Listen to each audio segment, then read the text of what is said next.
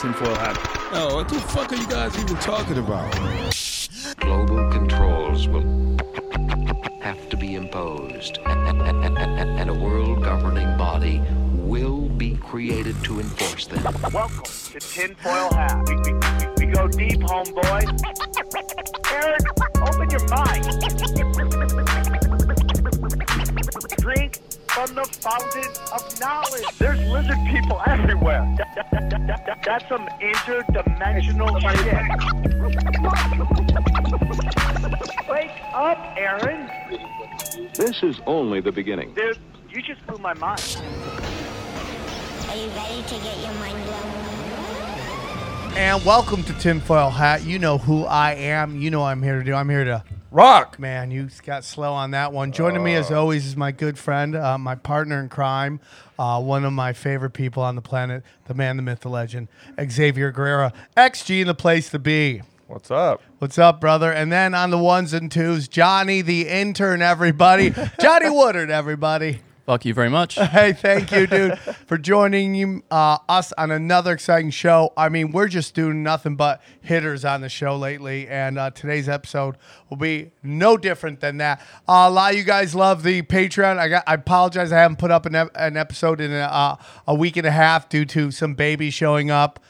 Don't worry. In 2 weeks, they better have jobs or else they're out. You know what I'm saying? Get to work, babies. All right, so I promise you I'm going to put some Patreons out this week. Just go to patreon.com/tinfoilhat. When I'm set and ready, I'm putting out 2 or 3 episodes on that, getting you more bang for your buck. You love the show, support the show by going to tinfoilhattshirts.com. Every road show we do a special T-shirt for that road show. You can find those T-shirts at tinfoilhattshirts.com. And finally, I'm on, what's that called? Cameo. I'm banging out personals for everybody. So go to Cameo and grab those, and I'll give you a shout out. And I do nice long ones for you, too. So that's great. Did I miss anything at all? Oh, yeah. Real quick. April 11th is going to be the next Tinfoil Hat. I know it's like 2 months away, but the next Tinfoil Hat is April 11th. XG, Eddie Bravo, myself. I'm going to be adding some more content. Maybe we can get Johnny to go up and do a stand-up spot. Oh. That'd be a lot of fun. It's time to bust that cherry, homeboy. Bring your lady. Have her see you rock, brother. Yeah. That's sabotage is what you're describing. No, we're not. Dude, why don't I want you to get laid? The more you get laid, the happier you are. I've never thought that you wanted me to be happy. I'd watch if you let me. Honestly, that's how much I want you to get laid, dude. But maybe Giant will go up. And then what we're doing now is we're going to start adding podcasts after. So you're going to see a live stand-up with all those people. And then after that, Anomaly will be joining us live on stage, and we'll be doing a live podcast for all you unsuspecting fools. So come hang out. That's going to be at the Rec Room. Those tickets should be up. Go to recroom.com. It's in Huntington Beach. It's always fun. It's a great stage next to an arcade, and I get lost, and I'm walking around by myself through an arcade. Nothing's creepier than a 47-year-old man by himself in an arcade, okay? And I think that's it. Did I miss? Don't forget to go to Broken Simulation. This is where you can find this shit at. Okay, guys. You guys want these episodes, man? We put them out there first because we have to establish somewhere before YouTube wipes us out. All the new episodes go to brokensimulation.com, and you'll find them there. And I put them there for a couple weeks, and then I'll bring them to YouTube later because I just have to establish this place because they're coming after all of us, dude. They're just wiping people out for no reason. So go check that out. And real quick, we did at the end of last show, but I want to do it on this show. Our good friend 2Mex, 2Mex, right? Yeah. 2Mex is having some health problems. You know, he's one of the first of in my book, one of my favorite rappers came on, talked with us about the whole thing. So if you can go, he's got a GoFundMe. What is the exact address? Looking it up right now. It is 2Mex. GoFundMe at 2Mex LA. Number 2. MEXLA. So GoFundMe.com/2MexLA. Help him out. He's having some health problems. He needs us to step up. So I hope the swarm shows up and shows that man some love. Today's episode is brought to you by our good friends at, Blue Chew, okay? That's right, brother. Blue Chew. Guess what? I just had two kids. How'd that happen? You got it. Blue Chew, brother. Tripoli's in it to win it, okay? I am very excited about Blue Chew. Blue Chew is the first and only chewable, not only but the best, chewable men's enhancement pill out there. And listen, it's really easy. You go to bluechew.com, you use the promo code TINFOILHAT, okay? And that's going to get you your first shipment for free, okay? Just to try it out. That's how nice they are. I like to chew Blue Chew. Sometimes I like to take it, smash it up, cut it up, and gack that thing because it goes real quick, dude. It's got all the same stuff as Cialis and Viagra, but none of the BS, okay? Are you tired of going to gas stations, dude, and getting Rhino 100K? I don't even know what 100K is. I'm taking, because I just had a pregnant chick who wanted to have sex all the time, and then she just scared. You ever had tried to have angry, scared sex? Have you ever tried to have scared sex? It is not easy when an angry pregnant chick is like, give me, oh! right? It's scary, dude. So I was trying to take these Rhinos 100K, didn't help. You know, help Blue Chew. And I knocked it out, and I soothed the beast, okay? And now we have two loving baby girls thanks to our good friends at Blue Chew, dude. It's real simple. You go to Blue Chew, you go online, you answer their questions for their pharmacist, and bam, you get an online prescription, and it's ready to rock. Mailed right to you. No one's going to know. No one's going to know. No one's going to go, hey, dude, what you doing? Soothe the beast, brother. You got some ladies out there? You got, huh? They got some frisky beavers? Soothe the beast with our good friends at Blue Chew. We love them. Hopefully they'll enjoy that read, or I'm going to get yelled at. Either way, I love Blue Chew. They're one of our top sponsors. Thank you so much, Blue Chew, for being one of the help grow the show. Because without you, who knows? We'd be doing this show at Johnny's house with his girlfriend watching, wondering when we're going to move out. With no boners. Dude. I wouldn't say that. You might have some boners in my place. I am true. Young, yeah. Sam would be no boners. I got to be honest with you, dude. I don't know how I could ever do the show without a rock hard boner, you know? And this is how we go. Sweet, man. Thank you, dude. Guys, I love it. That's right. Right now, special deal for our listeners. Visit bluechew.com. Get your first shipment free. Use the promo code TINFOILHAT, and then just pay $5 after that. That's bluechew.com. It's that easy, and that's the reads, brother. Thank you for listening to those, because without those, this isn't possible. Guys, the show's been cooking with gas, you know, and we're blessed to have the best of the best come on. And I'm going to be honest with you. The last time I did a show with these two guys, it always changes the way I think about the world we live in. And that is like, I mean, I learned talking to these guys last time, what is up is really down. And there's been this giant, you know, purposeful. Okay, anyways, you know what I'm saying. Purposeful? Yeah, there we go. Movement to just give us nothing but misinformation, so we don't know what's really going on in this world. And luckily, these two gentlemen are two guys that who do deep dives on this and kind of can help us, you know, navigate the murky waters that is the ancient knowledge. Joining us, he's a regular on my Patreon, and he's a good friend of mine. He's done live tinfoil hats. He's from the Conspiracy Forum. Jeffrey Wilson, everybody. Greetings, salutations, man. Thanks for having me on. And thank you for Happy New Year, and thank you, and welcome to fatherhood, my friend. Hey, I'm so excited, dude. I can do the butt wipings. I can do the JJ wipings. I can do the feeding. I hate the burping, and well, that's a whole nother show. Burping is only just begun, my friend. It's only just begun. This next gentleman is talk about blowing minds. I mean, I've never met one man who's done more research but less decorating on his wall in his life than this guy. I mean, my God, last time we saw you had no painting. Now, a year and a half later, you have one painting. And I think that means you're steady as you go, brother, okay? You're in no hurry. You don't need a bunch of black velvet paintings of Jesus and Elvis. Not this guy. He's just got pictures of Utah behind him.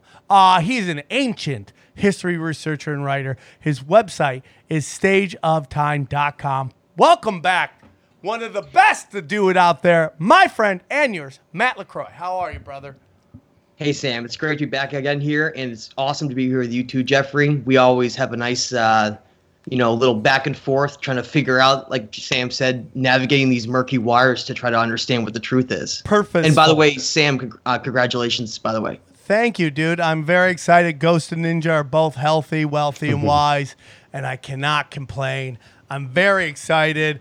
I mean, I don't want to get too dirty, but it's just having kids, it's unbelievable how many texts you get. Are you sure they're yours? That's like out the gate. That's the first text you get. Are you sure they're yours? Yeah, I'm sure they're mine. Okay? Don't get me wrong. If they came out black, I'd be like, ow, and I just run. You say, ping, ping, ping, and then you'd see like the. Okay. Anyways, the point is, it must be a white thing. Well, Mexicans always get asked, "Is that yours?" Always. Yeah. Yeah. Well, I get it. They're sluts. Yeah. Some Mexican chicks are sluts. Is that yours? Dude, that's rude. Matt doesn't appreciate that language. It doesn't matter. Listen, and if they're sluts, they should try Blue Chew. Use a promo code 10 for all. Matt, what have you been up to since we last talked? I mean, you've been around. You've been doing amazing things. What's new? So last time we talked was actually 9 months ago. So that's a pretty good amount of time. And in that time, I finalized and released, with the help of Jeffrey Wilson, who was on my release day, the latest book I wrote called The Stage of Time, which you mentioned about the website. And that was a compilation of all of the years that I've been researching. And, you know, like when we had done those 3-part shows before, the first 3 podcasts. Yeah, with the eagle, the serpent, the ancient knowledge. You just changed the way I looked at everything, dude. I now do when I take really pictures. I put out this is my thing, and that's serpents. When I take pictures, you know, everybody has, they're kind of like, you know, Dan Cook had super finger. I have serpents. This is my thing. So when I take pictures, I throw out the serpents because it's serpents versus eagles. And it's changed the paradigm in my head on how I think about everything. That's amazing. It's really it's quite an honor to actually to change someone's perspective about things in reality like that, and how we perceive all of these symbols and things that have happened in our past. So I really appreciate that, Sam. Well, I'm happy. You know, we talked 9 months ago. I just had a kid. Maybe your episode was so exciting that I said, you know what? I'm ready to bring some more knowledge to some more people. Let's make some more knowledge. So Matt, yeah, dude, congratulations, dude. You are like you're like one of those crooners that everybody makes love to, dude. Your knowledge is so good that everyone just turns on your podcast, makes love to the ladies as you talk about eagle versus serpent. So where do you want to start, Matt? I like to just sit back and kind of hear what you have to say. Where would you like to start on today's episode? All right. So last time we covered this inversion of, you know, these symbols across the world, this eagle versus serpent. We talked a lot about the Americas and the conquering of the Americas. Mm-hmm. And I think today what I want to focus on is, and Jeffrey Wilson and I have been discussing this and really trying to coordinate how we want to approach this. But the broader idea of archaeological wars, and I think in the deception and hiding of the ancient past. And I think that's going to be something right up your alley, because you know all about, you know, the things that occurred in Iraq and all these lies that we were fed about, you know, why they were just ransacking the Iraqi museum right after and all these things were disappearing. Yeah, for sure. So what we're going to do today is we're going to discuss Iraq, Syria, and Iran. We're going to try to bring this whole thing in, because really this is the heart of the ancient world. Yeah. And honestly, if I may interject before he goes off, I mean, this is so beautiful about the timeline of all of this. Like Sam, like you and I with our shows, it's more modern days of deconstructing these false narratives. And what Matthew does, he goes back hundreds of thousands into antiquity to deconstruct these false narratives. So the crazy thing is, nothing is new under the sun. And here we are deconstructing these false narratives with the implications that are just way huger than I think people realize. Go ahead, Matt. I agree with, you know what, Matt, the more and more I study this stuff. Sorry, everybody. My apologies.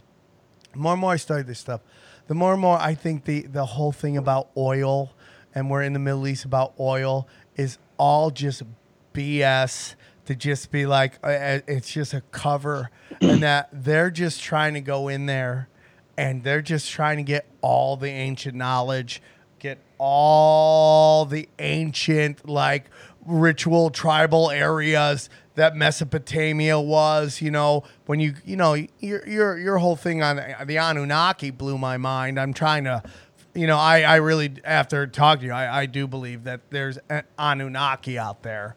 I'm just trying to fit that into simulation and multiple dimensions and all that stuff and how that can all work. But, you know, Mesopotamia, and that's just, that whole area is just ancient knowledge. And that's, you know, when we talk about, and we're going to get into it, when they go in and the first thing they do is they you know, they're not going after nuclear weapons, they're going after museums and in Iraq. Like, why are they doing that? Because they're there for the ancient knowledge. And that's 100%, I believe, the real reason they're behind. Everything else is, you know, there's some business stuff, but that's secondary to just controlling what the truth is out there. And I'm excited to hear what you have to say, guys. Well, and before Matt goes off again, we're going to hear it. We're going to hear it, because just as the Library of Antiquities were jacked when we went into Iraq, that's exactly what Alexander did when he went to Persepolis, or the burnings and the lootings of the Library of Alexandria. Again, these methods to obscure what's really going on so they can feed us this false narrative. But again, nothing's new under the sun. So where well said, Jeffrey. That's a great lead in, Sam. So that's what we're talking about here is, well, what if the story we've been told in our history books is inaccurate? What if it's not the truth? What if human history, the story behind civilizations rising and falling, goes back far further than we've been told? And on the first show, we covered the Sumerian king list that Sam had his mind blown by, because we're getting dates of some of these ancient kings and cities that are more than double the age that we're told. So just to start the whole narrative out, so we're all on the same playing field here. If you were to, like Sam just did, have a child, and that child goes into school and they're learning about ancient history, and they have this book in front of them that's called The History Doctrine, taught to you by the Rothschilds. Yeah. They would open that up, and they would read about, oh, well, human civilization is only 6,000 years old. Before that, it was hunter-gatherers, nomadic tribes. That's the story we're told. This is this false narrative that all of our accomplishments can only go back to 6,000 years ago. Whereas what we're going to cover is the idea that there are multiple epochs of civilizations that have come and gone, risen and fallen, because of war and greed and all this battling over who's going to essentially rule over these great regions and even some of these gods that you mentioned. Sam had his mind blown during the first few episodes talking about what the Sumerians called the Anunnaki, some of these winged gods that seem to have influenced civilizations around the world. Well, this area that we're in is basically ground zero for where we have the most evidence for them anywhere around the world. And I think what some people might be like, well, are we really going to invade the Middle East over evidence that we can see anywhere else around the world? And the answer to that is no, because I think the Middle East has some of the most important ancient knowledge that you can find anywhere in the entire planet. Yeah, I know there's ancient stuff in you know, South America and through Baalbek, Lebanon, and up through, you know, Cambodia and India, and there's ancient history evidence everywhere. But what they don't have are ancient cuneiform writing tablets that carry on this incredible story that has been largely lost and has only remains in these little fragments. That's what the Middle East is. It's the record of the past that still exists, buried under layers of forgotten dirt and rock that have been laying there for thousands of years. And when those cuneiform tablets were discovered in the 1800s, it changed the entire way that certain researchers perceived the ancient past. And I say certain researchers because, like we know, Sam and Jeffrey, and I'll get your input here, is that this story that these cuneiform tablets are telling, and this story that these things like the Sumerian king list and Eridu Genesis and Atrahasis about these ancient cities and gods and these bloodlines that kings that ruled here, that doesn't exist. People don't even know that's even around. And most people have never even heard of any of these ancient cuneiform tablets or ancient cities, right? Yeah, without a doubt. It's you know, last time we talked, I kind of brought this up, but it's just like the more and more you study the Matrix, the more and more you just realize that was almost a doc more than just a fiction, right? I mean, like, there's so much stuff. I always go back to when Neo meets the engineer, and the engineer's like, wow, you're different than the rest of them. And he's like, well, he's like, yeah, like the 11 before you, and how, you know, it's just basically we're not the first. And there's this whole group of things that, you know, as you start from zero, grows up, and then something happens and crashes and burns. Now, before we get into it, Matt, is there any research that the people who start to manipulate all these civilizations and then eventually crash and burn them, are they the same people? Or is this a different, like, you know, you brought up, you know, what we would call reptilians almost. I don't know if those are your words, but when we think of them, that's what we think they are, this group, this subgroup that, or subgroup, this group that was created to control us, to keep us in line, to mine the gold or whatever the Anunnaki wanted us to do. Is this group always present in these civilizations, and right before the civilization crashes, we see them go underground and survive whatever nuclear war, whatever happens, and then they come back up? Is there any information that would let us know whether that it's the same people who are blowing it up all the time? Well, let me make a few clarifications on my end in terms of some of the research that I've done. In terms of actually studying these cuneiform tablets, the first place I want to start is that none of them mentioned gold mining. Just to be clear, okay. I want the record to be straight, because I think it's important that, just like others have tampered with history, it should be our responsibility to follow evidence and actually tell what it really says. And so if you read every single cuneiform tablet you can get your hands on, it does talk about needing to work here and clear river channels and basically be like laborers. Yes, it absolutely does say that. It says that was what we were made for, to basically labor in this physical reality here. So you bring up points like the Matrix and these different versions that have existed. Well, I can connect all those things with what's in cuneiform tablets. That's what's so amazing about it. And what that tells me is that the Wachowski brothers, or whoever is influenced in understanding movies like The Matrix, sisters, they knew about this. Right. Because let me tell you how that connects. In this tablet called The Legend of Etana, it clearly states in that the city of Kish was the very first city that was created after these catastrophes went through and wiped everything out. The reset, okay? The reset button, completely over again. And what Etana says is that he was chosen. Not just that he happened to become king. He was chosen by these powerful gods and individuals to basically be the architect of the new world. And he was handed all these laws and rules for how to govern society, just like how to create a new version of the Matrix. That's exactly what that was. He was basically the designer and the archetype of the new world.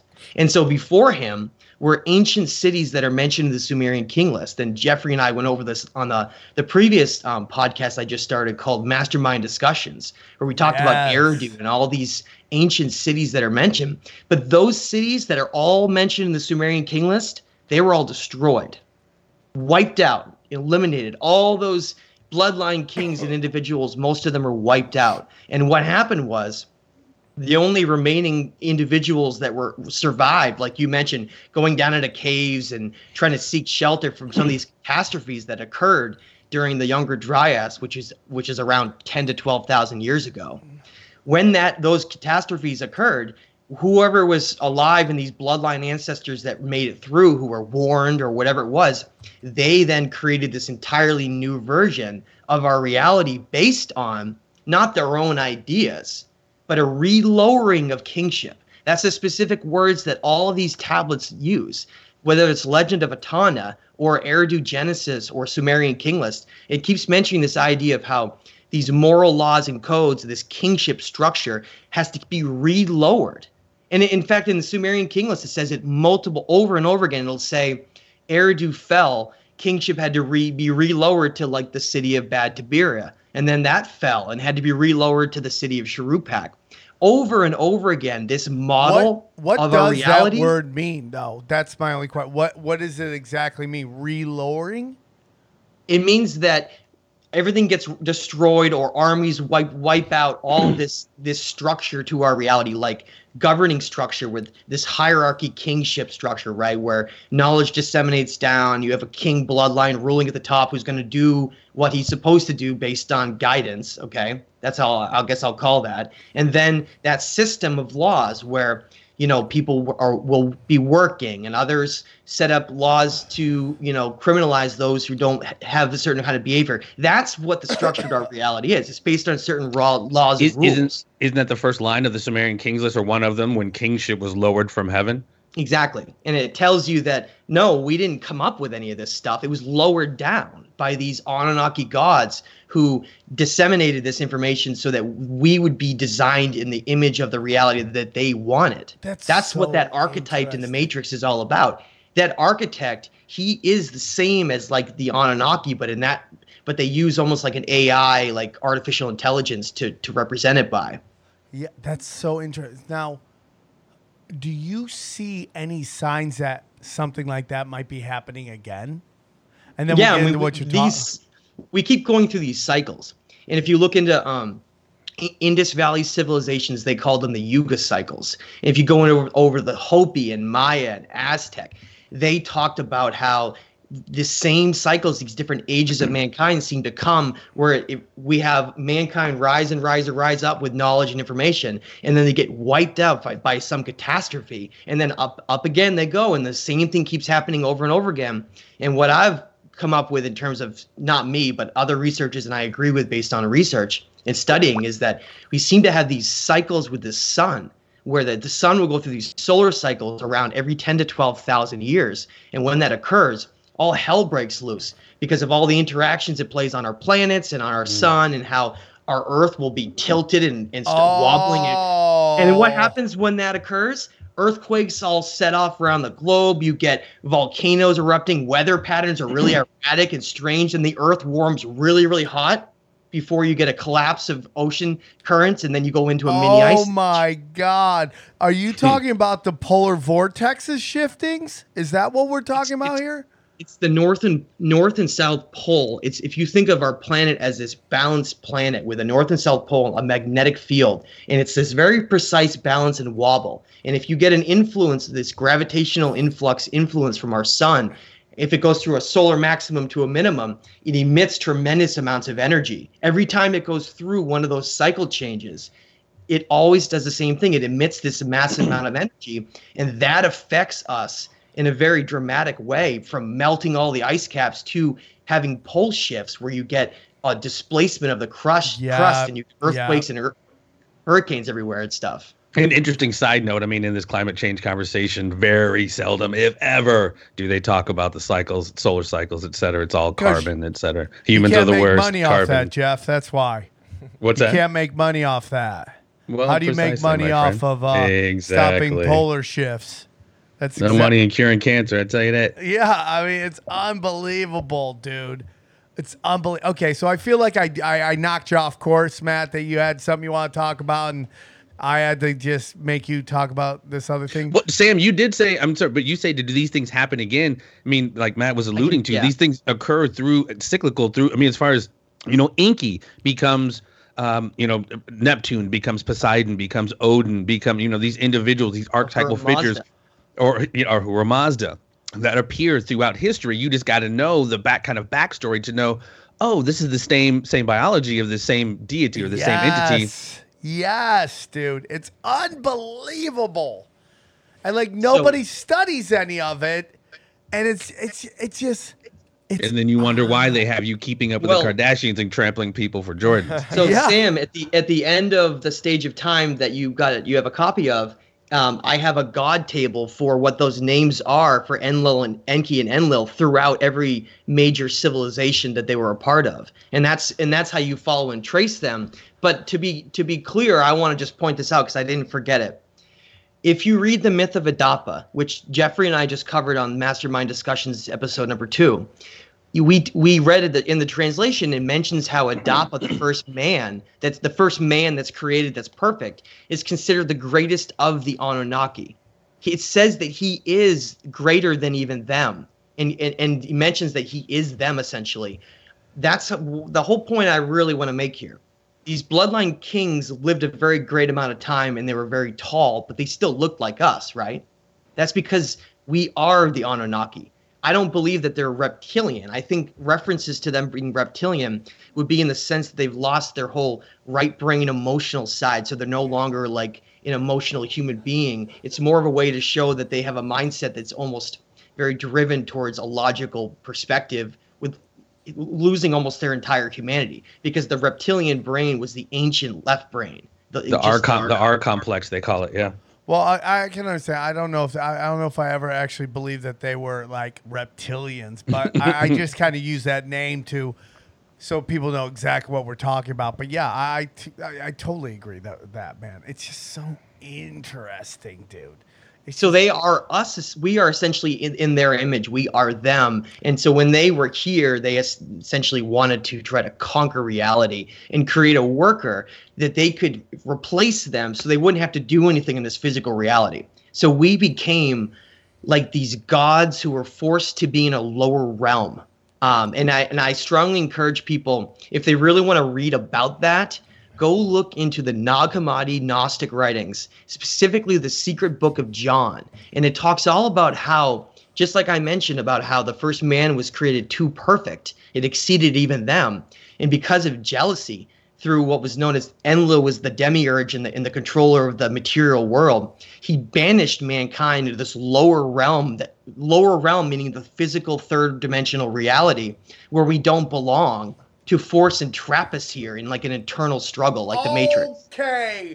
Okay.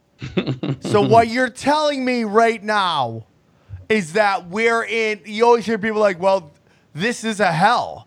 Is this what you're telling me? Like, because I was going to ask you, what do you think we live on? You know, my best friend in the world thinks we live on a flat earth. And like, I'm not here to disrespect anybody. If that's not what you believe in, who cares? We're talking about, what does Matt and Jeff, I think I know what Jeff believes in, but Matt, what do you think that we live in? I can expand on that too. It might help you out a little bit. So what you're referring to, and I know what you mean, the whole confusion with flat earth started around this aspect of looking at our reality in a metaphysical nature. And the ancients the Gnostics called the physical reality the third dimensional plane. Okay, that's what they called it. But that doesn't mean that it's a flat surface. It means that dimensions are broken up into different planes, and they're divided by different subsets of energy. This plane just means that we're in this realm of the physical reality, okay? It doesn't mean that the physical version is flat. Is this a dimension? Is that what you're talking about? Yes. We're talking dimension. The third dimensional plane is just a certain dimension that we are forced to exist in, which keeps us trapped because we don't really belong here. We're supposed to be way more advanced than this. Oh my God, dude! So that's the whole point of the Matrix, right? Neo, he's walking down the street, he sees everyone in business suits going by, right, and he's doing the same thing over and over again. He's like, something's wrong with this. And what he gets told, essentially, is that everything is just the Matrix around you. It's this artificially created reality where we're made to believe that we're just evolved apes and that we should exist in this survival of the fittest mentality to fight over each other and to just use up our lives in almost an endless way so that we can reincarnate over and over again to be trapped here. Because the only way out is if we could reach higher states of energy to break out of the system and leave. But these protectors, these orchestrators of our reality have designed it so that the deck is stacked, so that we exist in a state of reality that's ruled by chaos and war and deception, and we're forced to believe that we are supposed to exist in that, but it's all a trick. Oh, preach, brother, preach! God, dude, this is the straight good out shit, man. This is what you come here for. And again, they've been obscuring this reality, not only now in our world, Sam, of geopolitical bullshit, but even going back, hundreds of thousands of years. They just don't want us to know how dope we are, man. And that's not to say like we're so awesome, but I mean, this notion of, Adamu, I'm sorry. Adapa and this original man, and then you go into this notion of the original sin. Wow, what happened there? We had this conversation with the serpent about eating the tree of life, and that moment condemned us supposedly. How dare us want to be enlightened human beings, et cetera, et cetera. And then, you know, it's just absolutely crazy how hold on. What Jeffrey's saying, Sam, you're gonna love this. That's the whole point of the eagle versus the serpent, is that Enlil was the ruler of the material world and Enki was the ruler of the spiritual realm of knowledge and wisdom. It's higher spirit and energy. And Enlil got very jealous about what we were. And so he trapped us in this material world to rule us through ignorance. But the serpent Enki, you know, this in the Garden of Eden story, he didn't want us to remain here. Because he knew that we were this perfect creation that belongs in higher states. And so that's why that story exists, where we were given the knowledge of good and evil, because he wanted us to realize this trap that we exist in, so we can rise above it eventually. But what happened subsequent to the original sin in the Garden of Eden, this begotten son had to be sent to absolve us for all of our sins because we're such fuck-ups. And if you don't believe in this individual, well, eternal hellflame awaits you, my friend. And dude, how many religions are just fighting over the power ranking of Jesus? Like, that's almost what so much of this thing comes down, is like, look at the Council of Jesus? Nicaea, man, when actually the popes or whoever it was literally voted on the deification of Jesus, because before that he wasn't necessarily son of God. It was through the Council of Nicaea in 4th century AD, I think it was, where they voted on essentially him being a god, and then hence all of your different publications of the new Bibles, et cetera, stating that. Matt, where do the Anunnaki reside? Are they in this dimension, or are they in from another dimension? Because now stuff's starting to click for me. Like, I've always how do I work? I know, Jeffrey, you're not a flat Earth guy. I'm not. I don't know what we live on. That's my. You know, we're not flat Earth, Sam. I know we all love Eddie. I love Eddie. But no. But he's not Jeffrey, married to the ball. But no, I'm not married to what we're told we live on. No, I'm with that. Fuck, NASA's lied a shitload. I mean, the basic of the premise of these people lied. That's what I'm talking about. Yeah, do I believe in flat Earth? I hope it's flat Earth, just so I can do a million more episodes on it, or that I just vote for chaos in that aspect, intellectual chaos, not actual war and crime, but just to watch heads explode about what's going on. But where do the you're asking Matt the same question I kind of asked him when I was talking to him. Like, are the Anunnaki going to return? And then he was like, "But where basically, are they from? Like, what dimension?" No, but listen, I know, but that's the whole thing. There's no really. Are they going to? When you start talking about multidimensional beings and multidimensional travel, it's not going from A to B. Are they going to come here to come here? They could. Are you going to be here or here? I mean, when you start talking about multidimensional travel, they could be here right now, but just not on that wavelength that we're able to see. Jeff's dead on. That's exactly what the point is. They came here, and in the Atrahasis it mentions that they were able to conquer mortality and reality itself.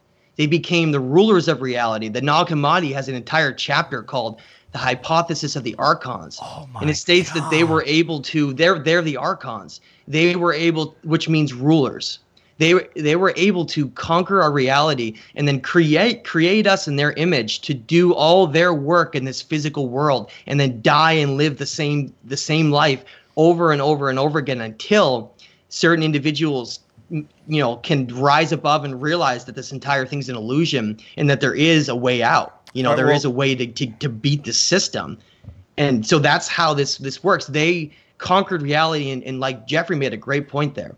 Jeffrey, good point. We perceive time as a linear thing. Like, right, we did a show 9 months ago, but is that in the past, the future? How does that work for them? The past and the future don't exist for them because space-time doesn't exist. It's simply just different points in this great circle of energy that exists. And so we're in this very skewed version of how we perceive reality. And to be clear, we perceive only a small little fraction of what actually exists all around us. We are the third dimension, and the fact that we can only perceive 7 colors in the visible light spectrum limits us to such a degree that we perceive this little tiny little viewpoint of what reality really is. But around us, we're essentially like these, you could call us like experiments that are in the middle of an experiment. We're sea and monkeys. Everyone's watching us, but we don't know that we're in an experiment. We're sea monkeys. That's basically what we are. We're sea monkeys in an aquarium. Okay, well, Sam wanted to find out where the Anunnaki are from, right? Well, I've heard that the pyramids of Egypt, the Giza, all of them, that they were made by Egyptians, but there's water erosion on them that prove that they've been there longer than they claim. Who made these, Matt? Was it the Anunnaki? Did they live there? Were they part of it? The water erosion, like that evidence was more distinct with the Sphinx. John Anthony West, Robert Schock went over there and pretty much blew that out of the water on how this couldn't be wind erosion. I'm sorry. Go ahead, Matthew. Yeah, so those civilizations are part of what's known as the lost civilizations. You could think of them as before the reset. That's how we could view all this, Sam. All these ancient structures, the ones we're about to go over in Iran, I believe they're all part of these ancient lost civilizations that were destroyed and then mashed together in this incorrect viewpoint of who built them. So in terms of the pyramids of Giza, it's incredible how things are named, right? The Great Pyramid is called Khufu's Pyramid, because Khufu was a certain pharaoh that lived in Egypt, but there's no evidence anywhere that he built the pyramid at all, and yet they named it after him. That's what this whole thing is, the problem is. So I don't even call it Khufu's Pyramid. Just like in Chichen Itza, I don't call it El Castillo, because that's the Spanish name they use to control our viewpoints of all of this. It's called Kukulcan's Temple.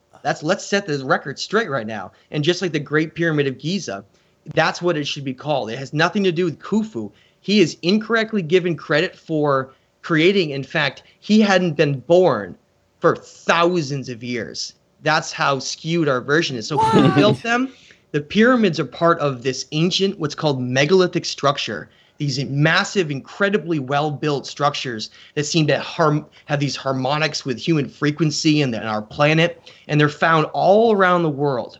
All over the world, from North and South America, Easter Island, all the way across Baalbek, Lebanon, right down through Egypt and up into the Mesopotamian area that we'll talk about, through the Indus Valley, like Kailash Temple in India, all the way through Angkor Wat over in Cambodia. We have this lost history that it's been turned into a myth or lumped together with civilizations that had nothing to do with building them. This is amazing, dude. So, and then this goes back to what we were originally going to talk about, which I still want to talk about, which is the rewriting of history, the destruction of evidence of a different narrative, which they don't want you to know. My mind's blown. So this is and we're going to get into this. We're living in a different reality. There's different dimensions. This is a 3D dimension. It's a prison, let's say, for us to live in. I don't know why they have us here. We're like an experiment just to see how things would act. See, I always thought that, man. I would see people, and I'm like, I'd see a person, right? And they would be like one of those super fat people at the store in one of those Little Rascals. And I was like... What if someone just wanted to see, like, if this person did this, this, and this, how their life would turn out? If someone did this, this, and this, how their life would turn out? And each one of us is our own little experiment on seeing how these variables what it would lead to. Yeah, and if things are governed a certain way, if you have a country, let's say, that has this American dream, and you're supposed to just enjoy sitting on the couch and eating snacks and, enjoying just, it doesn't really matter. I'm just going to drink fluorification in my water from all the public water, and I'm going to be dumbed down. And I know what's going on, though. I'm aware and observant, but really most of us aren't. Most people, because we've been so focused on this materialistic survival of the fittest mentality, once people, accumulate enough wealth and they could buy all this bad food that's advertised and throughout all our media, eating all this stuff that really affects us, we get very dumbed down. Our pineal gland gets calcified and closes up. That's our third eye. That's why all these things have been talked about throughout history, because there are these certain ways where you can keep the population in this state of stagnation, in this really lower energetic state.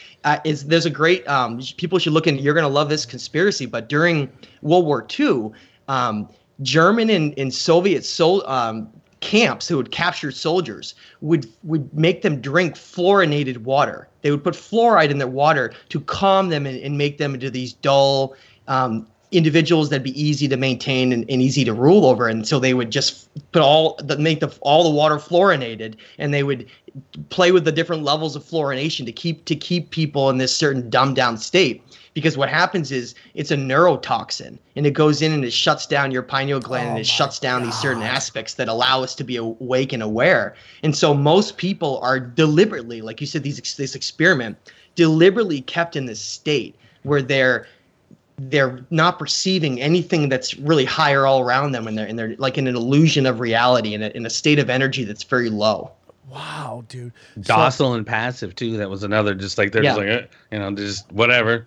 And again, you see it play out, dude. Black Friday sales. How are people killing not literally every time, but how are they willing to trample another human being for a 41-inch or 50-inch TV? Well, or dude, Jordans. Like, what the fuck, dude? I was just literally thinking this today. I was just thinking about how, like, political correctness and how it's such a people have been brainwashed with it. And it's because I was thinking about JoJo. What was it called? JoJo Dancer? Rabbit. JoJo Rabbit. And like JoJo Dancer. JoJo Rabbit. Richard Pryor movie? Right. So JoJo Rabbit, and how, this is the story of a kid, a Hitler youth, whose imaginary friend is Hitler. And I'm like, how is that movie allowed to win or be up for an Academy Award? Because we've been bombarded with anything that jokes around with Hitler is seen as disrespectful to the people who lost their lives in the concentration camps. But yet this movie goes with you can go to jail in Europe for denying the Holocaust. Right. So we got this thing, and you're like, oh, they tell us when to get offended.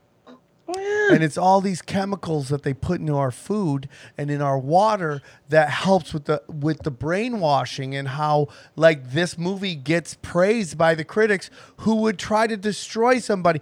If, let's say, a Ted Cruz put this movie out, how do you think Hollywood would react to that movie? They would get the pitchforks and torches out.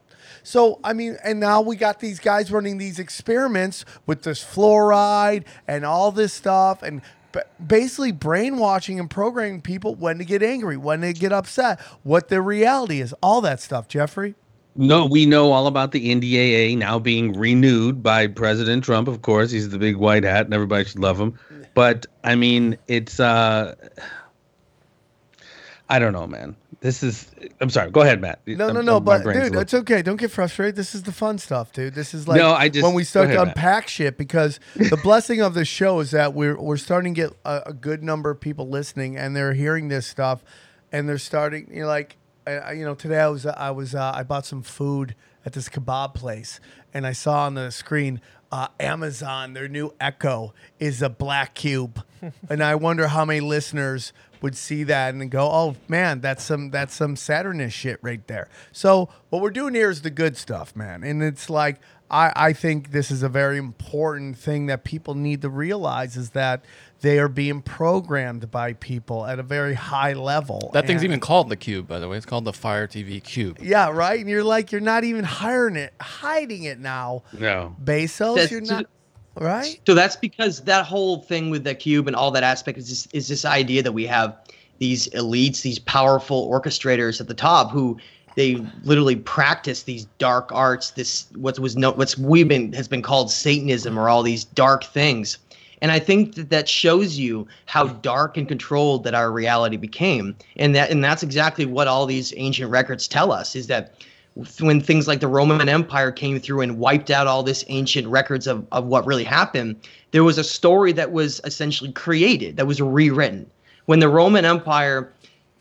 when Constantine founded Constantinople in Turkey, it became Istanbul today, they rewrote and created this certain doctrine of history that was in their perspective viewpoint that they wanted us to believe in. Because, like Jeffrey pointed out earlier in the show, they were what the Romans figured out was, if they could control the past, they could control the present, and they could write the entire narrative for how we would be perceived religiously, in terms of spirituality and everything, how they could be corrupted like it was, and then also how we could perceive our past. And if that we were just a barbaric race, and that's all that defines us. But really, there's this entire lost history that exists that's being deliberately stamped out so we don't know about it. So let's set the stage here so we can get into this. Okay. We invade Iraq. I just want to say what you're saying right now was played out with the death of George Bush and how everybody painted this guy as this great American who just fought the Nazis and just cared about America, when in reality, his family funded the Nazis. He was involved with 2 assassination attempts on president, one being successful, flooding the country with drugs, most likely was involved with a pedophilia in the White House, and it's just like all this stuff that when I mentioned it, the reaction I got from people were like, "He's an American." I'm like, "You got lied." The time at the airport? Yeah, when I flipped off his statue. Yeah, that shit was hilarious. So yeah. What we're seeing here is the rewriting of history. So Matt, I mean, to the victor goes the spoils and the ability to write history and the narrative. Go ahead, Matthew. For sure, Matthew. Please, hey, and Jeffrey. Right? Be happy, dude. This is fun. You look like you're getting sad. Don't get sad. It's you have the knowledge, brother. You're like, go. Just go, Matt. Tell us how fucked we are. I like what you said, though. I mean, what happens if someone questions or challenges anything? They're immediately not this whole idea of patriotism and nationalism, where you can create this idea that we have to support and stand by everything that we're told, every individual that rules us, and that we can't ever question it or govern it, question what's governing us. And that's a perfect system, right? Because then people can jump all over you if you say things like you did, or anyone that questions certain things about the way that we're told that they are. And it's easy. And when I walk down the street and if I was to walk up to someone and talk about my work, most people would look at me like I had 3 heads, and they would just walk the other way, right? Because people have been so brainwashed into this certain version for their entire life that anything that challenges that version of reality that we've been told is instantly just pushed away and buried, because people aren't willing to accept and consider alternate pieces of information at all. But that's what the whole point of what we're doing today is, right? Go ahead, Jeffrey. No, I was just going to say, I listened to the show with Sam the other day, and I don't know if you guys got it completely correct, but you guys were asking about who was somebody that said that the Earth wasn't geocentric, and Socrates, or you said Socratic, but it was Galileo as well. But I mean, anytime you go against that official narrative of bringing new information to an existing paradigm, it's never met with open arms. Yeah, dude. I mean, like, I live in Hollywood. I've been screaming about the Clintons and the Democrats and all that stuff for a long time, and people think I'm a crazy person. Now they're kind of calmed down because secretly they know I was right. But it's like, during 2016, dude, I was seen as a giant whack job, and people got really angry, man. And people put hands on me. And, really? It wasn't like, listen, it was a tiny comic, but I mean, his hands were little puppet hands, but he still touched me. And it's just like, hey, dude, chill, brother. I mean, even though we're all products of our environment, we all have our own confirmation biases, and unless challenged, people will go on with their lives just assuming what they believe is what it is. But honestly, Sam, whatever we're doing or what Sam's doing, it doesn't take long to realize that those are false realities that can easily be deconstructed. None of this stuff is theoretical. There's so much information out there to show, like, yeah, this is what happened. This, I'm sorry, this doesn't fit with what you believe happened, but this is there. Go ahead, man. I'm sorry. So, Matt, let's begin, dude. We saw, remember one time I saw that the Taliban was destroying ancient statues because they weren't Islamic. And then I'm like, well, the Taliban's pay... everybody's been funded by the U.S. government. So what's really going on with that? So wherever you want to begin, dude, I'm going to give you the floor just to go from A to Z and have a good time. And I'm going to try not to interrupt. And just because you just blew my, this dimension thing kind of like put some pieces together for me, man. It's like how I can take the flat earth people and the multiple dimension people and the Anunnaki people and put them all under one little thing. And that to me is what the gold is. So go on, brother. Well, and the other reason that people that state that is because most of reality is measured through non-physical levels. So that's why some people say, like, there's no space and there's nothing out there, because of the idea that reality really is defined on a metaphysical level by, like, vibrating strings of energy. Yes. That's known as string theory. Yes. But that's how that works. That's how people can take that information and weave it into that none of space is real and that the earth is flat, because they're able to take some of the certain ways that information is perceived. So and that's what I want to lay the groundwork for, is in terms of, well, how do we perceive the Middle East? You know, most people have this perception of the Middle East as just a place where, you know, go ahead and bomb them or some awful thing, when, you know, people that are living there, you know, what do they have to do with any of the governments that are supposedly, you know, corrupt and evil that are ruling them? Well, this is the angle that I really want to show this, is that look at how we had all these fake lies, all of this illusion for why we were going to invade Iraq, right? Weapons of mass destruction, all these things. And we opened up the show by talking about how one of the first things that happened was that the American soldiers were seen, and there's great photographs of it, actually, if you go look online, ransacking the Iraqi museum. And there are very detailed records that talk about it, actually. And there, I think some Iraqi individuals were really upset finding out about that antiquities were stolen. So what the heck's the point of that, right? Who wants some dusty old, you know, bricks and stones and statues? Well, the problem is that region contains these cuneiform tablets and murals and all of these things that depict these ancient gods and all of this information that goes far beyond the 6,000-year timeline that we're told. And ISIS, this group, this proxy terrorist group, who should have no interest in ancient history, because they're about just taking over regions and things like that. But somehow they're systematically going through and destroying all of these ancient sites. So let's try to bring this into perspective. Armies today with smartphones and all this stuff can't just go through and wreck country after country and just bulldoze and destroy their artifacts, right? People would see that. You would be like, you know, why is so-and-so country doing that? Is appalling. The world would band together and try to help. But what if you just did sort of like the whole Kennedy thing? You hired outside so it wouldn't make you look like you're the perpetrator. That's exactly what happened. Is ISIS is essentially this, in my opinion, is this proxy army that was created for multiple reasons. To create a war on terror. To create a war on terror. And to create evil and this idea of scaring people, but also to be like your hired guns, these dogs that you could send out to just destroy whatever you want to. You create the war zone so that nobody can be in there, and then you just allow them to go through and destroy it all. And then at the end, you're like, oh, look at those terrorist groups did to all these ancient sites. You know, that they're so terrible, but really the individuals like the CIA and aspects of the government are behind the entire operation. It's so true, dude. It's so true. It's like, get rid of everybody, and then you just have freedom to go do. You know, every time they assassinate a leader at ISIS, I'm like, what the U.S. government? That's just one less employee check. They got it right. You know, it's just, that's all it is, dude. Well, and they get going back, and we're going to get into it, like, okay, again, nothing is new under the sun. We're doing it in 2020 and the last 20 years or whatever. But Alexander did it in Persepolis. The Romans did it in the Library of Alexandria. What the fuck are they hiding? And why are they continuously doing this? I mean, when I say the Persepolis, it just sounds like just another city. Ladies and gentlemen, go look it up. This supposedly ancient, archaic, or whatever city. How do you spell it? Dude. Huh? How do you spell it? Peresopolis. Oh, man. Persepolis.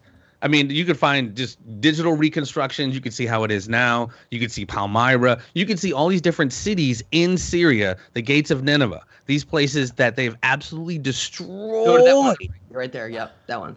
I mean, yeah. I mean, Matt, go for it. I mean, but again, nothing is new under the sun. We're obscuring this information in 2020, and they were doing it with Alexander. They were doing it with his father, Philip II of Macedon. Like, again, this shit's been going on for a long time, bro. Wow. So go ahead and look up the Gate of All Nations, and I want you to pull that up, and we can talk about that for a minute. So Iran is another one of these places that has ancient secrets, and I don't think we're going to be able to get into all of it today. I only have about 15 minutes left, but let's at least get into some of it and talk about. I want to talk about Persepolis, and I want to talk about Nineveh and show examples of Nineveh, Iraq, and show Palmyra, Syria.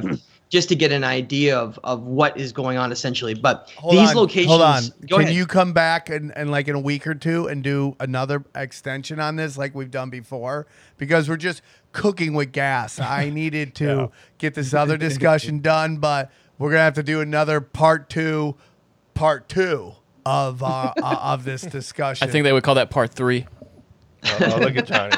Oh, I like that guy. Why is the intern talking on the show? That's why he's an intern. Okay, go on, man. I'll shut up. Everyone's listening. Like, shut up, Sam. Let him talk. Go. Go ahead and start by pulling up the Gate of All Nations XG, and we'll just want to show an example of this. Yeah. So, this is Persepolis. Okay, this is Persepolis, Iran, and it's basically one of the oldest ancient cities that exists in the entire area. Now, what I want to get at to show, well, how do you know that it's so old? You know, we're told that it was basically built during the Achaemenid Empire in 550 BC, right? That's not that old.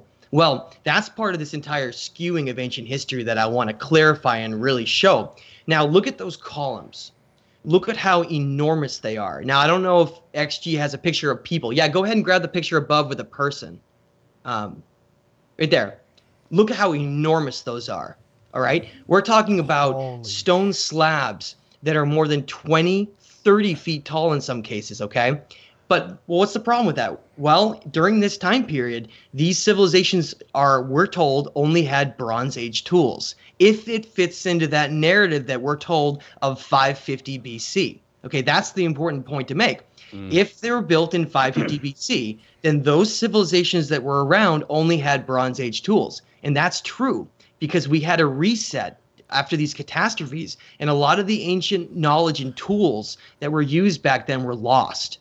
So these cities were lumped together with incorrect empires and dynastic pharaohs that built them, like Khufu building the Great Pyramid of Giza. He had nothing to do with it. That came way later, just like Persepolis. This is an ancient city that has the same characteristics we find all throughout the Mesopotamian area. It's this idea where we find these massive megalithic stone blocks, just like I told you, with very precise cut work, with tools that would be impossible using just Bronze Age, okay, because they wouldn't be able to cut those stones. They're too hard to be able to use those types of tools with. It proves that they were built with more advanced technology that doesn't even fit into the timeline we're given.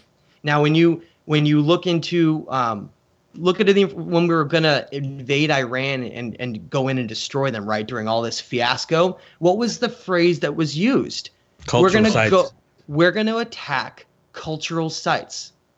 What do you mean you're going to attack cultural sites? What does that have to do with military targets? Yeah, dude. Yeah. Think about that. It was like they wanted to try to go in and take care of these cultural sites to wipe them out, just like ISIS was doing throughout Iraq and Syria. It's the same thing, except the problem was they don't have ISIS in Iran. See what I mean? So they're not able to hire those goons to go do it. So they were trying to lump this into some kind of an airstrike thing to try to wipe out these cities that are much, much older, that have proof and evidence that shows that the Anunnaki, Ahura Mazda, and these other gods we're going to talk about were part of all of this lost history that we've been turned into a myth now. Oh my God. He did say that, these cultural sites. Yes. And I'm like, what the fuck is it? Why is he hitting?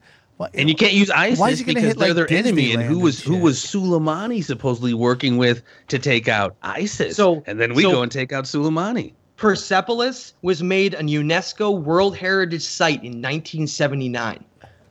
Cultural World Heritage Site. And they were mentioning these cultural sites. They were talking about wiping out, just like the Roman Empire did, just like ISIS was doing. It's the same playbook, but just trying to twist it around in a different way, because those cities, and I want to give a couple of statistics really quick. The city of Persepolis is located 37 miles northeast of the city of Shiraz in the Fars province in Iran. Now, what's crazy about it is this is a massive city. I mean, we're talking about a city that's 125,000 square meters, okay? It's this huge ancient city with these massive megalithic blocks that were impossible to be created with Bronze Age tools. And they show all these Anunnaki gods. And what they show specifically is this god Ahura Mazda. Okay, it's in this winged disc. Actually, why don't you go ahead and pull up Ahura Mazda really quick for me. It's Ahura Mazda. Like, are you ready to hear mind blown, Sam? I love these mind blowing parts. Where do you think the car company Mazda got its name from? No, and if you can, you guys go check out. There's a 3D replication, if you will, of Persepolis and what Matt's saying, how huge it was. Mazda enormous. Got their logo from what? The ancient god that was the Persian version of Enki, that was basically ruling all this area, was called Ahura Mazda. And the name Mazda was taken, the car company took that name. And that's where they got it from. Remember I mentioned the name Subaru means Pleiades, and Nike was an ancient Greek god. All of these names that we think are just nothing, they are all connections back to these ancient past. Is the Saturn car company around anymore? No, they're not, are they? Unbelievable. Now, And so what I want to bring up now is XG. Grab that picture of the Behistun inscription. I want to read this and really blow your mind in terms of how it talks about it and what it gets into.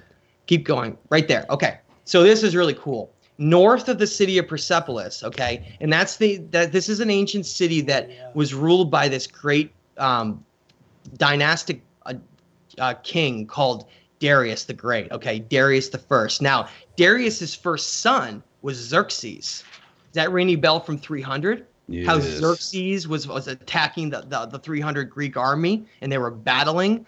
Xerxes was the son of Darius. Now here's an image from what's known as the Behistun inscription.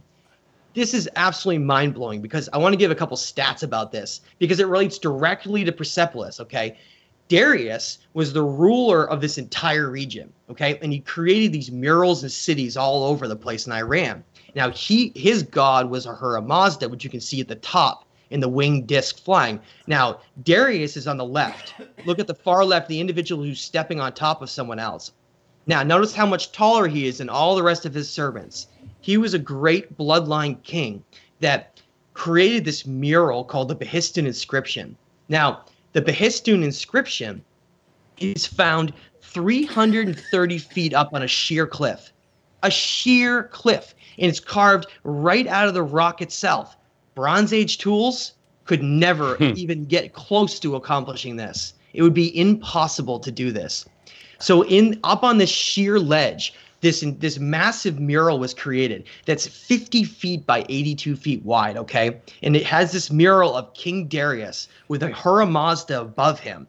And in it, it has this ancient Akkadian writing that took hundreds of years to even translate. So there were individuals coming over and rediscovering this from the locals and trying to go up on these massive ladders to try to access this, and they couldn't translate it. They had no idea what it said. So finally, years later, in 1838, they were actually able to translate this for the first time. And what it says is really amazing because it really keys into the Sumerian king list. It carries into Eridu Genesis and all these different places. Wow. So I want to read the translation from this because it's really important for us to understand what really happened in the past, the whole idea of how our reality can be ruled through certain rules and laws to become what we think of as the Matrix. This is where it all came from. So this is what it says on this incredible mural that's up on a sheer cliff. King Darius says, "That is why we are called the Achaemenids." That was their empire name. "From antiquity, we have been noble. From antiquity has our dynasty been royal. 8 of my dynasty were kings before me. I am the 9th. 9 in succession we have been kings. By the grace of Ahura Mazda, I am king. Ahura Mazda has granted me the kingdom." So just like Legend of Etana, where he is given kingship and told to rule over the people and become the architect, Darius is the exact same thing. He's one of these bloodline ancestor kings that was chosen to rule over the entire region. And so when you mention Ahura Mazda, just to say this is that lineage, it's originally Ahura Mazda is Enki. Yes. Oh my God. So it was like their ancient god, essentially. Okay. Now this is even more interesting, in my opinion, during World War II, when we were over in this area, if you look this up, the Behistun inscription was severely damaged because American soldiers were told to use it for target practice. They were told to shoot at it. Yeah. Okay. Yeah. That's what they were doing. That's what the ISIS was doing with these giant statues. They were just, I mean, dude, isn't that something that they said happened with the nose of the Sphinx too? They shot at it, like all this shit. Oh man, it's all the Sphinx was recarved. It was completely turned into this entirely other thing. If you look at an image of the Sphinx, the head is way too small proportionally for the body. It doesn't make any sense. It's because they came in, they found this massive statue of a great lion, and they recarved it into a pharaoh because. The pharaohs, the dynastic pharaohs of Egypt, Khufu and all these other pharaohs, Tutankhamun, they tried to take credit for all of these structures in Egypt, and they had nothing to do with it. That's why. And the lion, and at the time, like XG was talking about earlier, at the time of the Sphinx's actual construction, it was facing the constellation of Leo, which is 10,500 BC, as they extrapolated from. The timeline of all this other stuff, as well as when there could have been water in that region. But yeah, dude, so crazy. Does the Ahura Mazda person, does that have to do anything with Quetzalcoatl? Well, those are part of those same types of gods that were ruling over these civilizations all over the place. And Quetzalcoatl, if you connect Kukulcan and Quetzalcoatl, the influences of the Maya and the Aztec, you get a connection back to this Egyptian figure named Thoth. And how these beings that seem to have conquered reality, they're now playing the role of just creating these empires and civilizations based on their influences. And so they're just battling back and forth. And I want to give you an example. So in Iraq, you had a region where their god that was portrayed, go ahead and pull up Ashur. Their god that was portrayed in Iraq, it's Ashur. That's not Ahura Mazda in Iraq. That was Ashur. See? It's different. That's because that's Enlil. That's Enlil. It was Ashur versus Ahura Mazda. So Ahura Mazda was the Persian god of Enki, who was ruling over that region, and Ashur was Enlil, who was ruling over essentially Iraq area. So they were just how can a kingship be destroyed? How do these cities keep falling and empires being destroyed? They were just battling back and forth over and over again for supremacy. I want to go back to the beginning of this conversation when Sam was talking about how he uses Emoji as the serpent. Enlil is the eagle. Enki is the serpent. So when we talk about Ahura Mazdas, for these new people who are just listening, Ahura Mazda, when you go back to the original Sumerian text, is Enki. So like again, these deities show up constantly throughout history in just different iterations. Oh my, it's unbelievable. So the name Behistun, it's Mount Behistun. It means place where the gods dwell. And just like all around the world, it seems like most of these ancient sites are built right into mountains. Okay, and you brought up the idea of stargates and gateways. Well, you look all around the world, from Amaru Gate down in Peru near and Bolivia down near Lake Titicaca, all the way over to Petra, Jordan, and these gateways in Saudi Arabia that you've seen in the middle of the desert on these islands of rock, all the way through Kinnis Rock in Iraq, right up to the Behistun inscription in Persepolis. There are all these tombs and gateways, these giant doorways that are just carved right into the mountain itself. They're just in the middle of the fucking mountains. I know. They're just... Like he was saying, bronze tools, bronze age tools. Really, that's what created that? Come the fuck on, man. No, sorry, I don't mean. I'd heard that there's stuff at the Grand Canyon that people don't talk about. That there are tombs there, giants. Carved into the sides of the mountains that nobody talks about. That they try to tell you that it was. A glacier that did this, that carved this out, when it most likely or could be, if we're going to go down where Matt's way of thinking, which I agree with, by the way, that this was carved out by ancient civilizations and ancient gods. And the natives who got the kickdown information, the Hopis. I mean, I'm sure Matt will probably get into it, but yeah, I mean, it's those lineages who came from that Thoth area, you know, the Emerald Tablets, that area down in Mexico, who spread out, the information was there. Well, so to be clear, the Grand Canyon was, based on evidence I've looked at, that was created by natural forces of erosion. But that doesn't mean that ancient civilizations didn't find that and live in there and use those areas to build caves and to build tombs, like you said. And there's definitely evidence, because the Hopi, these cultures of the Anasazi, these Native American cultures that are down there, there's evidence that they're much older than we're told as well. So it's not just these Mesopotamian civilizations and Egyptians and Inca and Aztecs and Maya, but also right up into the southwest of the United States, into the Mississippi Valley.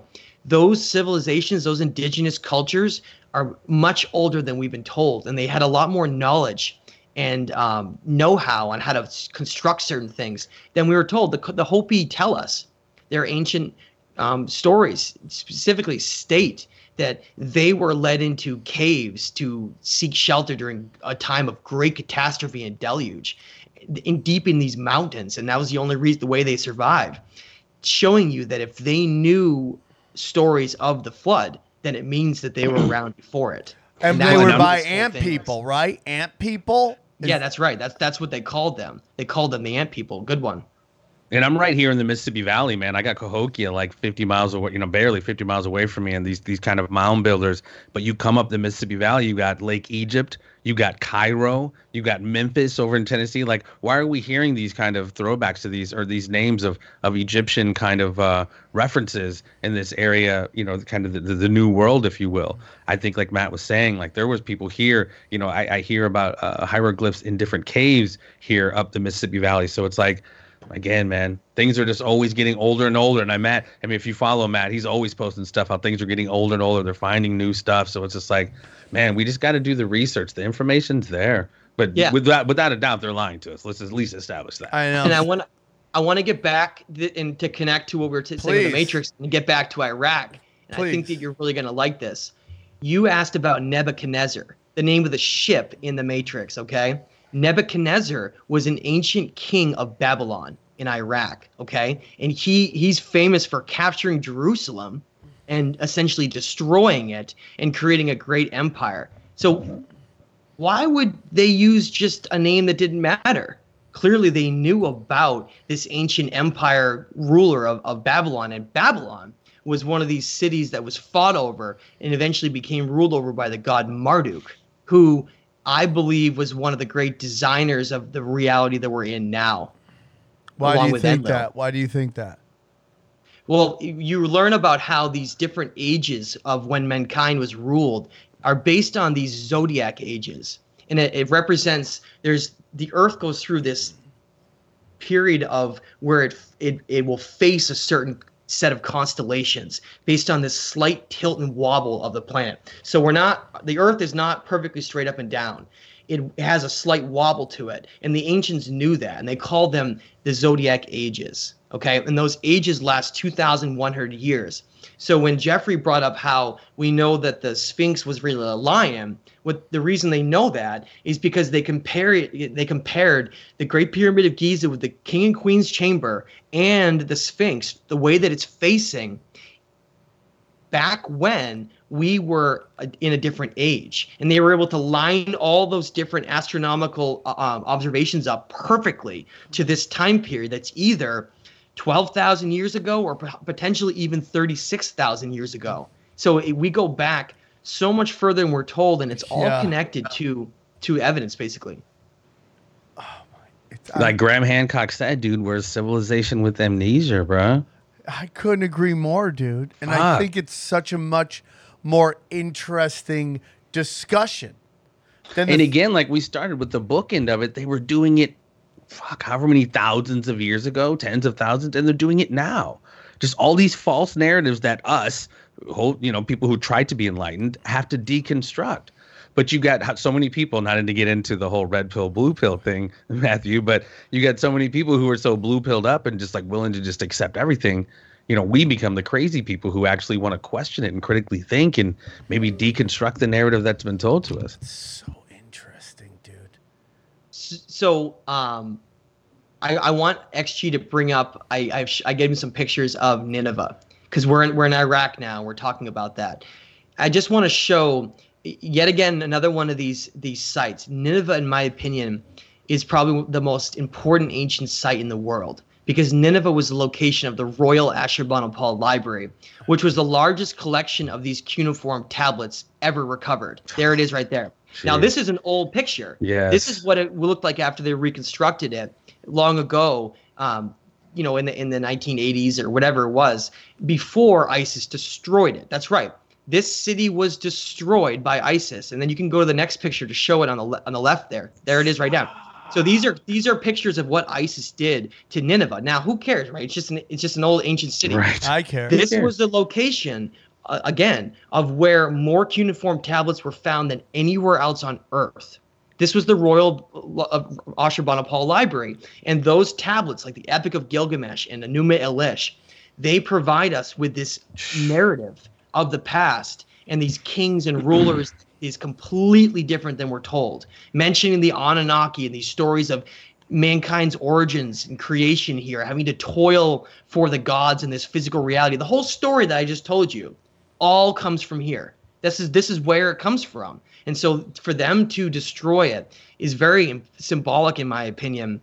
It really, to me, is just like the burning of the Library of Alexandria, except they're just having a lot more cunning, clever means to accomplish it today than they used to back then. No different. So they're trying to get rid of those artifacts. Where does the Ark of the Covenant show up? Is that part of it? Are they going after that too? Well, that was an Ethiopian ancient, essentially, artifact or relic, you could call it. But we don't even know where that is. And more importantly, the things that maybe contain the most information, we never even could find. Because I'm going to give you an example. When they uncovered in the Royal Ashurbanipal Library, there was 30,000 cuneiform tablets recovered. So there are thousands of these cuneiform tablets that have been recovered, and less than 100 have ever been translated. Less than 100. Where are they right now? That's insane. Do we think they're in the Vatican, downstairs, locked up? That's the point I want to make. Next to the kiddie porn, where is it? Yeah. Less than 100 that we're told. They most likely have translated all of them. And then most of them, because you never hear about the ones that don't get translated, right? Yeah. Oh, they found 10,000 cuneiform tablets, but these 5 are fine. Thank you. Yeah. But what about all the other 25,000? Well, they're in the Vatican archives, and they're kept under secure lock and gate, because who knows what they say.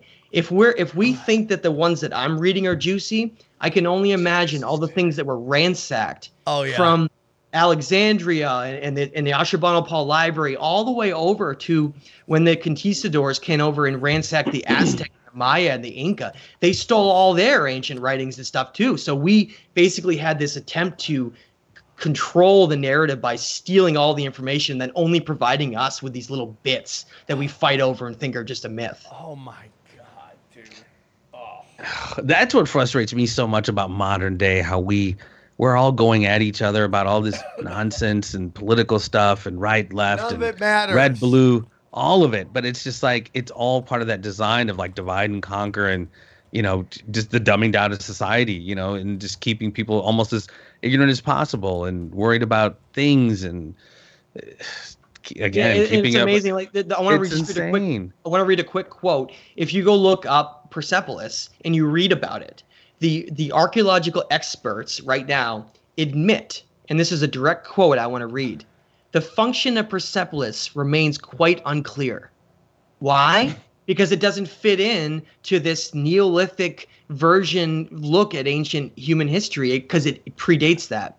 I think that I would go as far to say that almost all of these ancient sites are older than we're told, but some of them are much older than we're told. I think the entire narrative of human history has to be rewritten, but it's not just that these sites are older, fine, they're older, but the whole idea is that our entire story is different than we're told. Our purpose is different than we're told. Our origins are different than we're told. Everything is basically this deception, lie, to make us believe that we exist in this different reality than we really do. It's what I'm saying, this linear nonsense that we were so simple before, but now we're a bunch of idiots with smartphones and we're so advanced. That's so nonsense, especially in the face of all of this contrary information, which is right in front of our face. That's what's so weird. It's not. Some of it's hidden, but yeah, a lot of this is right there. I just think there's more to these wars. I don't even think it's about oil. I think. I mean, that might be a part of it. I mean, honestly, I mean, those guys. Is. You know, there's multi purposes for all this. It's not just one reason. I just think the real reason. I mean, do we export more oil than we import now at this point? Why? It's the whole function of empire is to expand empire, and as we've seen, they will do nothing to keep from doing that, man. That's what it is. These are empires fighting, and this is the old guard that doesn't want to let go. It doesn't want to give up, and that's why it's all designed around just these massive pharmaceutical artificial compounds for our medicine to sicken us, why all of our energy is composed of these polluting substances like creating plastic all over our planet. It's all part of the same system where these orchestrators of our reality, these corporate elites that control our banking world and our wars, they want to keep us in this certain type of mentality and reality where they're making tons of money and we're kept in this state where they can destroy the natural world and disconnect us from it in our history so that we feel like we're just like a lost, Darwinian ape that is supposed to just give up his whole life. Yeah. Like Sam Zinn, we've said many times, dude, The Matrix is more of a documentary than anything. And you see the picture that I used to have it on my cover photo, Morpheus holding up the battery. That's all we are, is just fuel to the machine. I've said that so much, I feel like I'm repeating it. Thank you. Yeah, we're just fuel for this machine that they've created here that's based on lies and deception, and none of it's real. Well, hold on, I'll get to you. What is how do we get out of this matrix? You just have to simply realize that religion was a basically corrupted version of what used to exist before, known as the old religion. And that was based on the idea of understanding our consciousness and energy, and that we are this physical body that you see in front of you is just this vessel for us to experience this physical reality, and that we are actually energetic, conscious beings that are eternal. And that's why we keep getting reincarnated over and over again and stuck here, because we're in this loops that's forced to be here until we can ascend our physical body to reach our mental and spiritual state and then break out of the whole thing. That's what Enki was trying to teach us, is that we essentially are beings that are far more superior than we've been made to believe, and that we're trapped in this materialistic world fighting over each other and war and deception and materialism to just get more stuff, when really none of that matters at all. And that's why ancient civilizations for all over the world didn't have that as a focus. They didn't care about that because they realized that it was just an illusion. We have to do more into that. I need to figure out how to break out of this matrix. I need to do a whole episode. What do I got to do? Eat right, take Krav Maga. But again, asking the question of how do you change it? Again, like anything, and I think I said this on whatever show I did the other day, your solution to a problem is almost pointless unless you know the premise of your problem and recognize that it's real. You can't change shit unless you recognize you've been lied to. And again, that belies that the older you get, you can't teach an old dog new tricks. It belies this larger question of once you realize you've been lied to, it's like, oh shit, now what? And what else have I been lied to about? And then the larger question of what do I do about it now? Yeah. Once you realize how deep the rabbit hole goes on the depths of the depths of the deception. But really, what can you do in terms of, you can't just go out tomorrow and ascend. Right? We're in a system. We're in a system here that is, there's so many constructs that are built into the system that you're going to be cast out of society if you try to follow these Gnostic ancient civilization teachings. Look in the Kabbalion, look at the Gnostic teachings, look at the Emerald Tablets, look at all the Hermetic writings that have been done. Oh, we gotta do an episode on this, dude. They all basically just tell us the same thing, is that we are tricked by the material world, and that keeps. And what happens to all of them, from your Socrates to your Galileo to your John Kennedy or anybody to let you know the fix is in. What happens to them? Dun dun dun. Well, they get taken out. The Dead Sea Scrolls. Well, they just found out that it might be an ancient treasure map to some other stuff. They thought the Sea Scrolls had religious shit in it. No, they're thinking it's a map to some stuff that they hid before they got invaded. So they knew that they were going to get invaded, and they hid all their stuff in somewhere. And the Dead Sea Scrolls is supposed to be like a little time capsule on where to go. He's right. No. I want to expand on what he said. Actually, that's great. So when you learn about the Dead Sea Scrolls, the Book of Enoch, the Nag Hammadi scriptures, all of these ancient Gnostic writings, they were all deliberately buried and put into caves. Yeah. So when they found the Nag Hammadi scriptures, in 1945 they found the Nag Hammadi scriptures. These Egyptians were walking along the Nile and they found a cave and they dug it all out and they found these ancient Gnostic writings. What were they doing burying them? Because they knew that those writings were being sought for destruction by the Roman Empire. Yep. And so the only way to protect them would be to hide them for the future when people like us can have more freedom of information to be able to read them and be like, oh, so that's the truth of the past. Is this possibly why they buried this huge megalithic structure which screws over the dates of what Göbekli Tepe? Come on. Yeah, so Göbekli Tepe is an ancient astronomical site in Turkey that was deliberately buried as well because they realized that the only way to preserve this stuff is to bury it for a future time when it can actually be heard and understand. Oh, my God. We need to all do ayahuasca together. Dude, I'm sober, but I do believe that psychedelics are not a ceremony, dude. Those plants, all psychedelics do the same thing. This will make you happy. The whole purpose of them is they're here. I think purposely they're here, by the way. They're here to free us, to take us out of the matrix, to see the truth. That's the whole purpose. They're here to reset our mind so that we think differently, so we don't become trapped eternally. Do you know how hard it is to make... When the doors of perception are cleansed, things will appear as they truly are. Infinite, William Blake. You know how hard it is to make ayahuasca? You got to get all these plants and you got to boil them. Someone told this person how to do this so that they could trip out and... like he says, restart yourself. Ayahuasca's hard. You get like certain plants and you have to boil it and then you fucking trip out for like a week.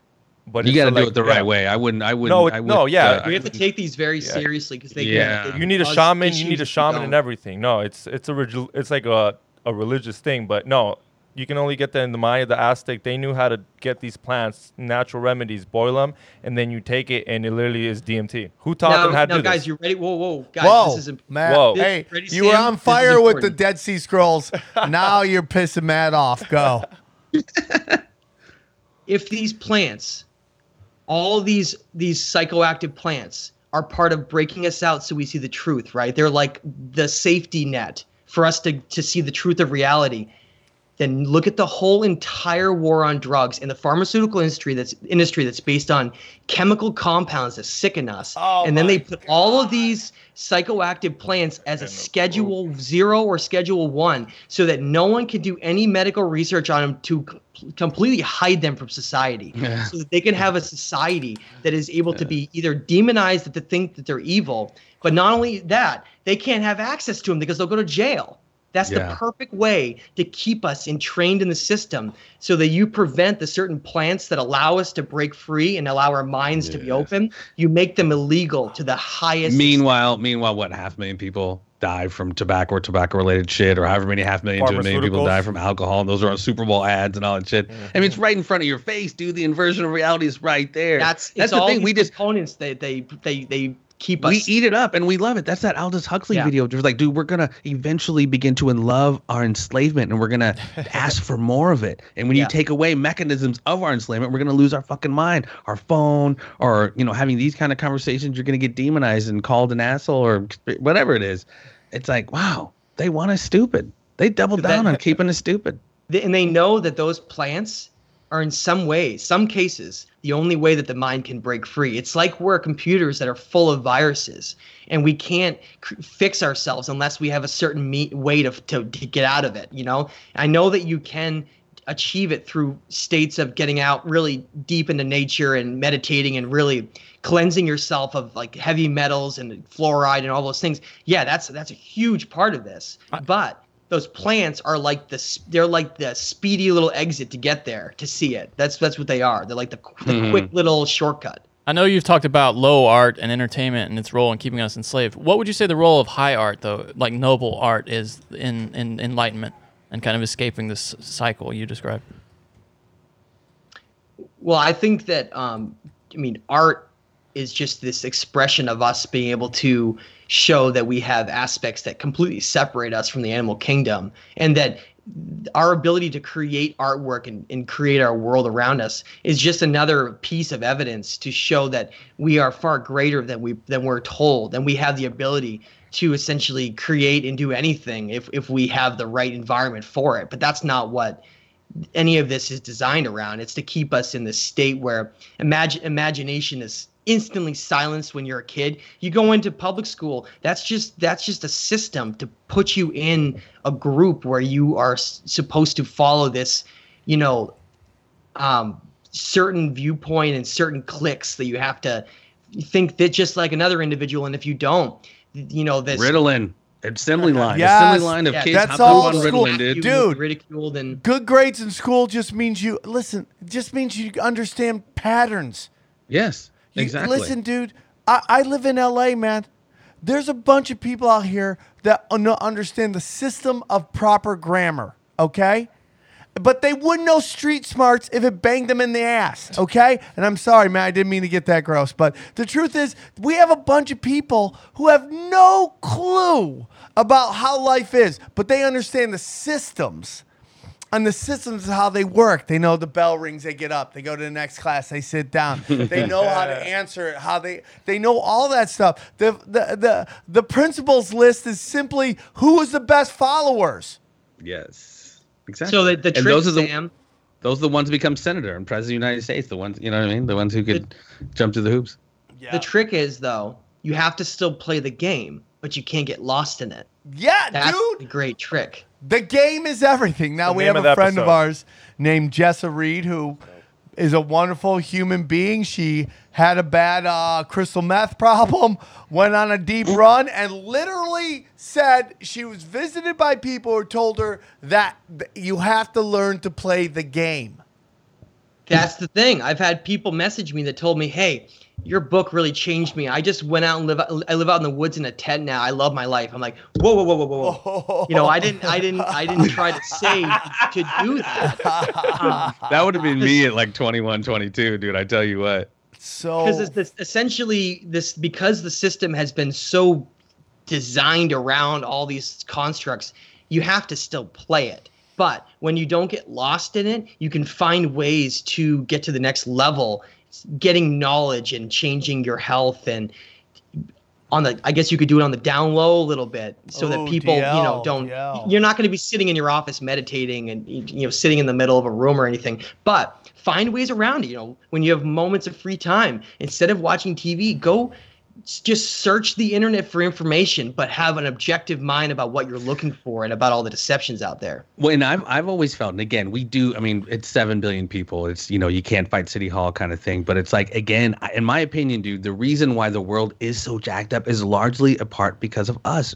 Silence is acquiescence. And when we acquiesce to this system and all this stuff, even though you can't know what you don't know, but you know, we allow, when we participate in this, when we allow it to happen, these wars that go unchecked, these, I mean, just all of it, you know, for sure, dude, to the food being fucked up. I mean, all of it. I mean, we could just sit here and list this stuff forever, but we participate in it because, again, it's true, it's pragmatic. We have to play the game, but it's almost our playing the game, which is allowing this stuff to persist.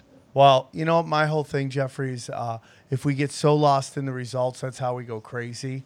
And we have people screaming like crazy cat ladies on videos about the world going back. So the best thing we do is what everybody on this show does, except for Johnny, but everybody else does, which is get the word out by doing our podcast. We all have great podcasts, and we all get the word out, and we all, that's our job, is to spread the knowledge, the best that we can. And honestly, when we go back to the astrological shift that's happening, we're shifting from paradigm, or from Pisces to Aquarius, and we're all a part of this. Each of our show, like you said, extending this information, giving these alternative versions of this alternative modes of thought to people that ultimately in the aggregate is going to build up and hopefully start to change people's minds, because you're not going to get it from CBS or Fox or, you know, the mainstream media. I mean, this, again, I hate to use the word truth. I don't like that word, but we're definitely dropping truths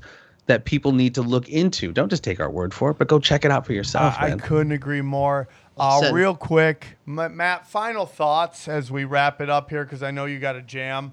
What are your final thoughts? And will you come back? Because I want to talk about all the lost books that they don't want us reading and that people don't know about, that they buried, like, let's say, the Dead Sea Scrolls, the Book of Enoch. Is that the book you said, Jeffrey? Yeah, and the Nag Hammadi is an awesome one. So I want to go over these books and what they represent and what they might tell us. Well, and the fact that 30,000 or however many that Matt said are there, but only we're scratching the surface of however many that have been actually deciphered and decoded. Yeah, so it's like three different categories, I'll call it, right? Just to be clear. There's like ancient Egyptian books, okay? The Book of the Dead, right? That's an ancient Egyptian book. Then there's Mesopotamian cuneiform tablets. Then we have Gnostic writings, which is basically after Egypt, there was a group called the Gnostics who tried to take the Egyptian knowledge and carry it on. And then this is where the Roman Empire came in and then wiped that out. So you think about it, all this is Mesopotamian knowledge was disseminated and brought to essentially Egypt. Some even say that it potentially came, and I believe that some of it obviously came from places like Atlantis, long ago when it was destroyed.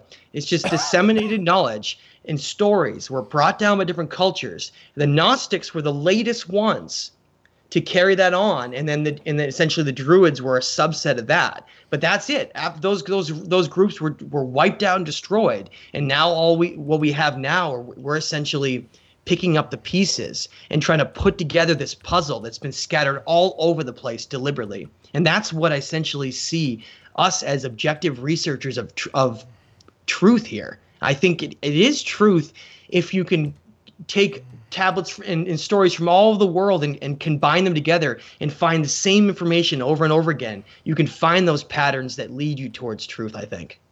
Well, speaking of the Druids, man, as we celebrate St. Patrick's Day coming up, unbelievable, look at the Druids. There's and no how snakes and why in Ireland. That, like Matt was just saying, there's no the last vestige of the Druids' information was being kicked out of Ireland by St. Patrick, and understand why that happened and how we celebrate it. It was being tasked by the Roman Empire. And dude, we celebrate it. I'm telling you, brother, the Vatican is the source of dark arts and part the Jesuits, the black nobility. Rome never fell. It just rebranded itself. Why have armies everywhere when you could just have churches? And all these organized crime, all the intelligence services are probably controlled by the Jesuits, and all, at least in North America, in Western culture, all the crime organizations tend to have Catholic backgrounds. And, so, I mean, It's all the same people. Oh, what a tangled web we weave, ladies. Dude, we got to do another episode ASAP sometime. I'll hit you guys up to see your availability. You guys know about the Conspiracy Farm, one of the best in the business, dude. I always say you listen to Tinfoil Hat, you dip your toe, you ride your training wheels, and then when you want to go on some deeper dives, you go to podcasts like the Conspiracy Farms. They give you the good stuff, okay? And Matt, tell us again about this new podcast you're doing, because I need to check this out. I love Jeffrey's podcast. I didn't know you had your own new cool podcast. Is it a new one or has it been around? Yeah, I started a new podcast called Mastermind Discussions. Oh, I gotta listen. Because it's the idea of the mastermind is when you get individuals together that are like-minded, you can bounce ideas back and forth and you can reach a higher thought process. And that's the whole idea behind this. And Jeffrey joined me for episode 2 of the second one that's ever come out, and we dug into Eridu and some of the ancient cities that are mentioned throughout Mesopotamia. And I just want to say, Jeffrey and Sam, it's been a real honor to talk to you guys. I always appreciate it. And for anyone that's interested, at my YouTube page is Matthew LaCroix, LaCroix, and my website is thestageoftime.com. All right, brother. It's been great. Thank you guys so much. Johnny, I love you. Sammy. Thank you. XG, you crushed it today. You crushed it. On fire. Mexicans represent. Guys, we're going to do it soon. The show is on fire. Tell your friend. Hey, dude, here's what you do. You want to support? Go to Broken Simulation Watch. Like us, subscribe to us on YouTube. They are jacking my subscribers. They are not letting me get past 80. That's how it is. Join us and help us listen to these guys' podcasts. And come see all of us live, man. We're going to start doing some more live shows. I might have to get Matt out for a live show and have him blow some minds, give you one of those little TED Talk microphones, dude. Just like you're working in a fast food restaurant drive-through and just blow minds, and we'll do that soon. You guys are the best. The Swarm, you're the best. Please check out Matt and Jeff's podcast. And I couldn't ask for better fans and better listeners in the world. We love you very much. We'll talk to you guys soon. Next episode's going to be another killer just like this one. We'll talk to you guys soon. Take care.